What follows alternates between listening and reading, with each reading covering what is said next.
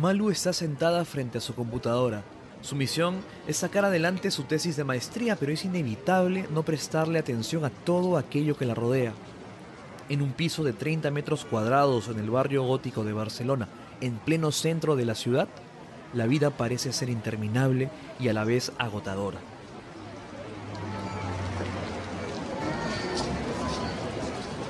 A veces escucha a los borrachos caminar por la calle. A veces recuerda que el primer día que se mudó a ese lugar hubo un asalto a mano armada. Otras veces son las personas que celebran la vida en las discotecas las que le roban la atención. Por supuesto, jamás rechaza las cervezas de su vecino de arriba, con quien coincide cada vez que sale a fumar a su pequeño balcón. Y casi siempre está atenta a lo que sucede con su vecina del piso de abajo, su vecina del segundo piso. Desde mi casa se veía todo lo que había en el piso de abajo y de la casa de arriba se veía todo lo que había en mi piso. Y la chica que vivía en el piso de abajo era una mujer que tenía un Airbnb que siempre recibía gente y ella tenía, tenía cáncer.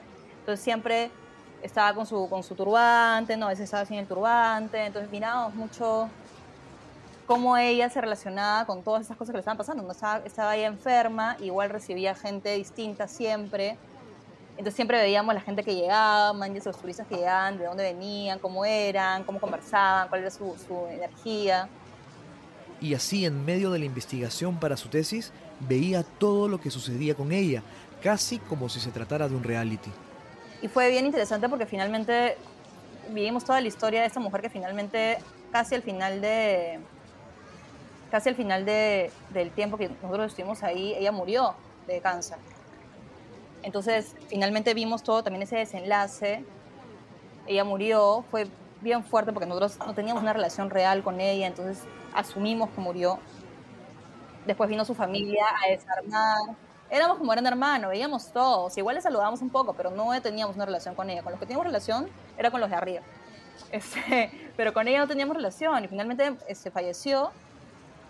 Vino su familia a desarmar todo, tendría, no, tendría 35 años, no sé Estamos en el invierno europeo del 2016 y en medio de todo lo que tiene que hacer y en medio de toda la información que se suma en su ser, Malu vomita mamacita. Hola a todos, esta es la primera llamada, podcast en el que referentes del teatro nos cuentan sus historias y dan pistas para entender su relación con las tablas. Yo soy Juan Diego Rodríguez y hoy converso con Malu Gil, actriz, directora y creadora del proyecto Mamacita, que inaugura el Festival Temporada Alta que organiza la Alianza Francesa del Perú. Los detalles de esa y otras obras están en www.aflima.org.pe y en joinas.com. Bienvenidos a la tercera temporada que, como ya verán, está dedicada al Festival Temporada Alta. Pero volvamos con la historia de Malu, no crean que utilicé la palabra vomitar como un recurso narrativo. Esa es la palabra que la misma Malu utilizó para describir el primer proceso de creación de Mamacita. Y tiene sentido. Escribir esta obra le significó revisar su pasado y descubrir cómo el machismo puede moldear a una mujer. En ese momento, allá por el 2016, ella estaba escribiendo, estaba leyendo mucho, muchos textos feministas sobre el rol de la mujer. Estaba, justo estaba en, ese momento en Lima sucediendo Ni Una Menos. Entonces estaba recibiendo mucha información, estaba el Facebook de Ni Una Menos, que tenía muchísimas este, testimonios de mujeres agredidas. Entonces era muchísima información. Yo, yo generalmente chupo toda la información que hay alrededor mío y la guardo en mi cabeza y me, me traspasa generalmente así. Y después sale, ¿no? Entonces, en ese momento eso estaba pasando. O sea, era, era mucha información, era mucho entender yo también cuáles eran las cosas que me habían afectado a mí, sin entenderlas del todo, este, y, verme como mujer en un mundo en el que las mujeres estábamos pasando por esto, ¿no? Y entender un montón de cosas que yo había pasado que no había, eh, no me había dado cuenta de que me habían hecho tanto daño. La cabeza de Malu estaba yendo de un lado para otro, siguiendo el ritmo de una ciudad frenética y encontrándose con sentimientos que solo hasta ese momento se hacían evidentes. Su tesis también sumó información al caos. De hecho, la mujer y el territorio es algo que recién ha aparecido hace un par de años. En mi tesis era el rol de la mujer. Y esto, mi tesis se llama La Mujer Maravilla. La Mujer Maravilla en el trabajo de Vanessa Vizcarra. Y el subtítulo es el, hacia un análisis de la representatividad de la mujer en la dramaturgia contemporánea, era sobre la mujer maravilla. Y como lo que lo propone la tesis es que este, en las dramaturgas de la edad de Vanessa, que es más o menos 10 años mayor que yo, este, Vanessa Vizcarra, Mariana Deltados, Mariana Silva, Patricia Romero, hay siempre una presencia de la Mujer Maravilla. De alguna manera, hay, hay momentos en los cuales la Mujer Maravilla está, como efímero de, de Mariana Deltados, que está la Mujer Maravilla ahí presente. Pero siempre hay esta búsqueda de ser o este, este, esa obligación de ser la Mujer Maravilla, esa mujer perfecta, hermosa, poderosa, inteligente, perfecta. Y otras preguntas empezaron a aparecer. ¿Cómo afecta a una mujer en sus 30, ya sea limeña o de otra ciudad, toda esa herencia, toda esa influencia de la televisión y de otros medios de comunicación? ¿Qué referencias de feminismo hayamos recibido nosotras? ¿Qué tipos de mujeres feministas hemos recibido nosotras? Este, mujeres feministas empoderadas, poderosas, que podían lograrlo todo, que podían con todo, ¿no? No tanto este feminismo que a mí me llama en ese momento, que es un feminismo que se está buscando, que tiene que ver con la conexión con lo femenino del mundo, ¿no? Para entender a lo que Malu se refiere cuando habla de mujer y territorio, primero hay que comprender lo siguiente. No existe un lugar que no haya sido intervenido por alguien o algo antes pero a veces cuando uno llega a ese lugar siente que es el primero. Y no es así. El territorio tiene una vida previa a nosotros. Entonces yo vinculo mucho eso con la mujer y con mi idea de la espera, ¿no? Como esta, la mujer siempre ha sido vista como esta mujer que, que observa, que contempla, que son características maravillosas, espectaculares, pero son características que son estáticas en términos de movimiento. Y eso que es estático se puede violentar las mujeres, los animales, los árboles, este, los territorios que no se mueven. Y justamente eso es lo que problematiza Mamacita. Entonces mi búsqueda, y de hecho mi búsqueda también de, cuerpo y movimiento, tiene que ver un poco con eso, ¿no? Y eso, verdad, me lo ha regalado Mamacita finalmente. Tiene que ver con, con entender los lugares que habitamos, los lugares estáticos o lo, o lo estático con lo cual nos encontramos, que parece que fuera más débil que nosotros, desde la contemplación y desde el entendimiento, porque esto que es en teoría más débil, que no se mueve, tiene muchísimo que darme de otra manera, ¿no? Sin la palabra, sin la acción, pero hay miles de otras maneras de información y de comunicación, ¿no? Lo que Malu vomitó quedó guardado por un tiempo. Mamacita todavía no estaba lista para ver la luz.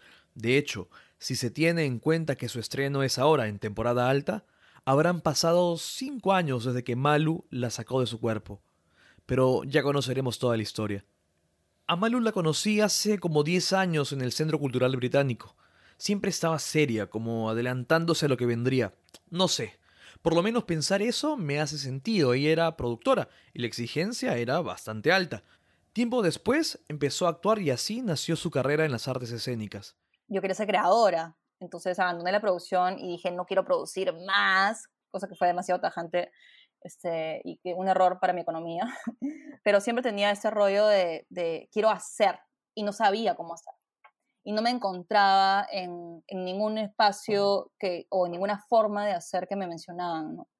Y buscaba y buscaba, intentaba ser actriz, pero no funcionaba. Luego terminó en Barcelona, pero para ese momento yo ya le había perdido el rastro. Ahora me cuenta que de vez en cuando miraba a Mamacita y pensaba si lo que había plasmado en el Word daba para más. A finales del 2018 hizo un work in progress en Yesto que el otro estudio, que dirige David Carrillo, uno de nuestros entrevistados en la temporada anterior. La actriz y directora Rocío Limo fue parte de ese experimento. Estábamos en, escena eh, Micaela Isola, Mayra Barraza y yo.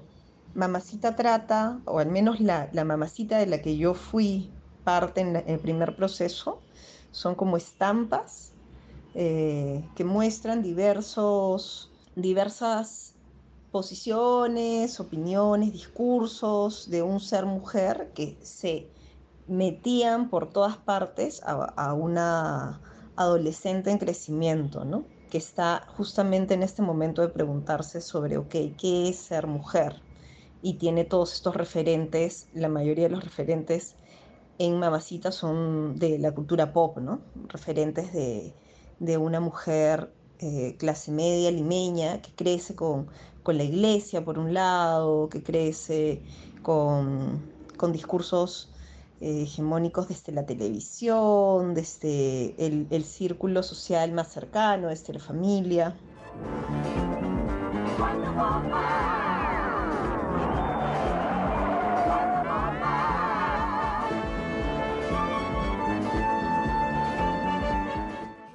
Gets complicated.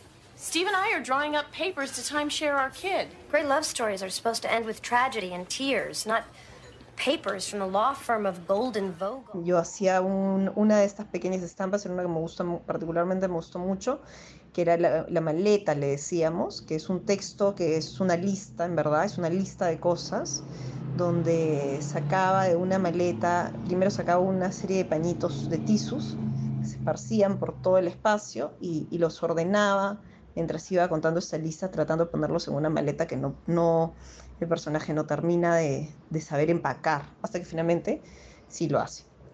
Y poder ir a descubrir que siento al estar ante el sol no tiene fin. Quiero saber más, mucho más idea what you'd have to look forward to if you stayed here? Nine chances out of ten we'd both wind up at a concentration camp. Isn't that true, Louis?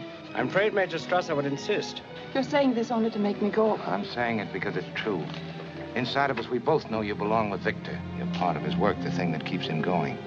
If that plane leaves the ground and you're not with him, you'll regret it. Maybe not today, maybe not tomorrow, but soon and for the rest of your life. But what about us?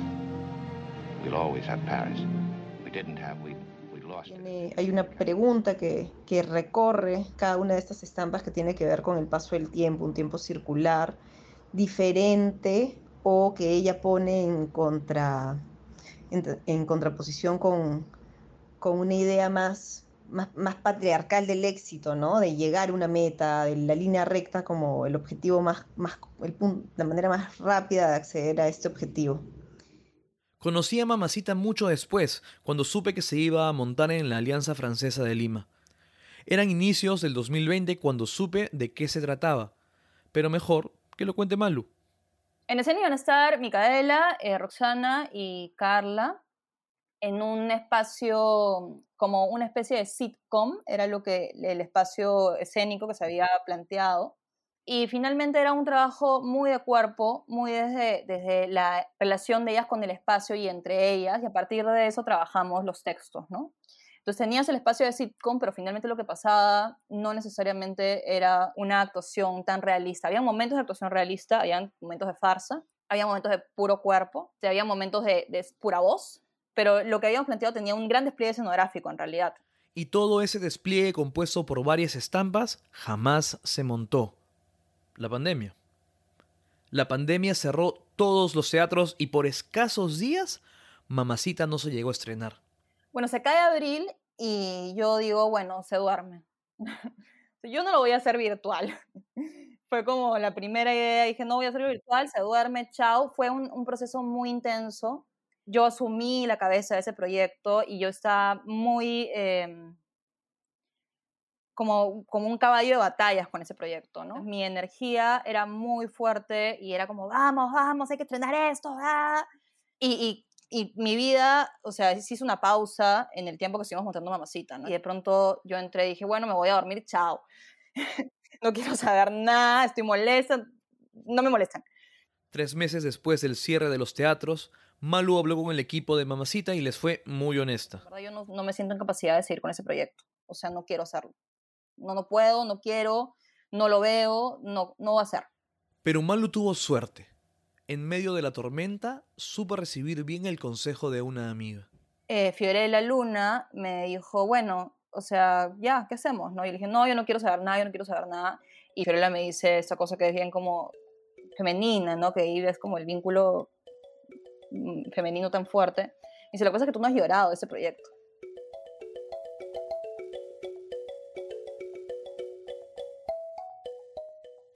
Te has quejado, te has ido a dormir, te has molestado con el mundo y no has hecho nada, tienes que llorar ese proyecto. Y lo lloré. lo lloré intensamente. Malu no solo comenzaba a entenderse un poco mejor, sino que empezaba a ver a Mamacita con otros ojos. Y unas semanas después yo le dije, ¿y si hacemos un podcast? Y en eso, en ese camino, apareció este, Karina Elmore, me llamó a Karina Elmore y me contó de temporada alta y me dijo eh, esta oportunidad, ¿no? Que ahorita, está- que ahorita estamos a punto de presentar. Y yo le dije, yo no quiero, yo, yo le dije, yo le dije, Fiorella, yo no quiero estrenar, no quiero volver a estrenar, no, o sea, yo no voy a volver a, a pasar por ese proceso de montaje, no. Entonces Fiorella, que es una gran compañera de trabajo, es una gran productora, me, me dijo, bueno, pero ¿qué podemos hacer? Todo empezó a cobrar sentido. tenemos el podcast, que, que, ¿cómo lo presentamos, no? Y yo le dije, bueno, te- hicimos, antes de estrenar Mamacita en, en abril, hicimos una, un taller. Entonces yo le dije, a mí me interesa mucho trabajar, eh, seguir trabajando esto, cómo se relaciona la mujer con el territorio, ¿no? De una manera mucho más este, orgánica, entendiendo un poco el territorio desde, desde que el territorio también es un personaje que habita en el espacio, ¿no? Y eh, dijo, ya, pues hagamos un laboratorio y hagamos una acción escénica y hagamos el podcast. Y finalmente salió eso, ¿no? Que ha, ha salido gracias al apoyo maravilloso que nos ha dado la alianza, ¿no? Que nos ha dado una base sobre la cual trabajar. Malu ahora comprende lo necesario que fue vivir la tormenta, lo importante que fue no querer ver más a Mamacita y todo lo que significaba para ella. manera. Creo que ahora que la he vuelto a mirar, la veo, veo mamacita y la veo desde afuera, con una mirada más madura también. Como siento que mamacita es, es esa, esa niña o esa chica que estaba molesta, que, que se da vueltas y que, que estaba molesta con el, con el mundo en el que había nacido, ¿no? Y con las oportunidades que no le habían dado. Y ahora siento que la veo como una mujer que ve a esa niña y dice, bueno, sí, eso fui, pero hay que, vamos, o sea, ¿cuál es la moraleja, entre comillas, de la historia, ¿no? tenemos esto, con esto hemos nacido, hemos, nos hemos enfrentado a ese mundo horrible en el que nos ha tocado vivir a todos, porque esto es- a todos nos ha tocado vivir en ese sistema que no está considerando al ser humano en absoluto, a pesar de que el ser humano lo ha hecho, y a la naturaleza, bueno. Pero ¿qué hacemos al respecto? ¿no? Porque parte del proceso fue entender los miles de significados que puede tener Mamacita. Es, es bien loco porque yo, yo trato mucho a la gente de mamacita, como de mi mamacita linda, mi corazoncito, mi mamacita. Este, y creo que es un poco todo, ¿no? O sea, mamacita puede ser eso, mi mamacita, con todo el cariño del mundo. Eh, mamacita es la madre, mi madre. Este, y mamacita también es, uy, qué rica mamacita, ven que te cacho, man. O sea, es como, y es muy, y puede ser muy agresivo y muy doloroso y muy humillante también. Entonces creo que el título va por ahí, ¿no? Por todas las... las y es, es el final lo que es la mujer, ¿no? La mujer puede ser muy enaltecida, pero también puede ser tratada como si fuera cualquier cosa y siempre va a tener ella la culpa de serlo. Te robo un minuto para contarte sobre Decibel 85, la casa productora de la que Primera Llamada hace parte. Decibel 85 es la primera productora de podcast narrativos que crean contenido especializado para empresas y creadores independientes.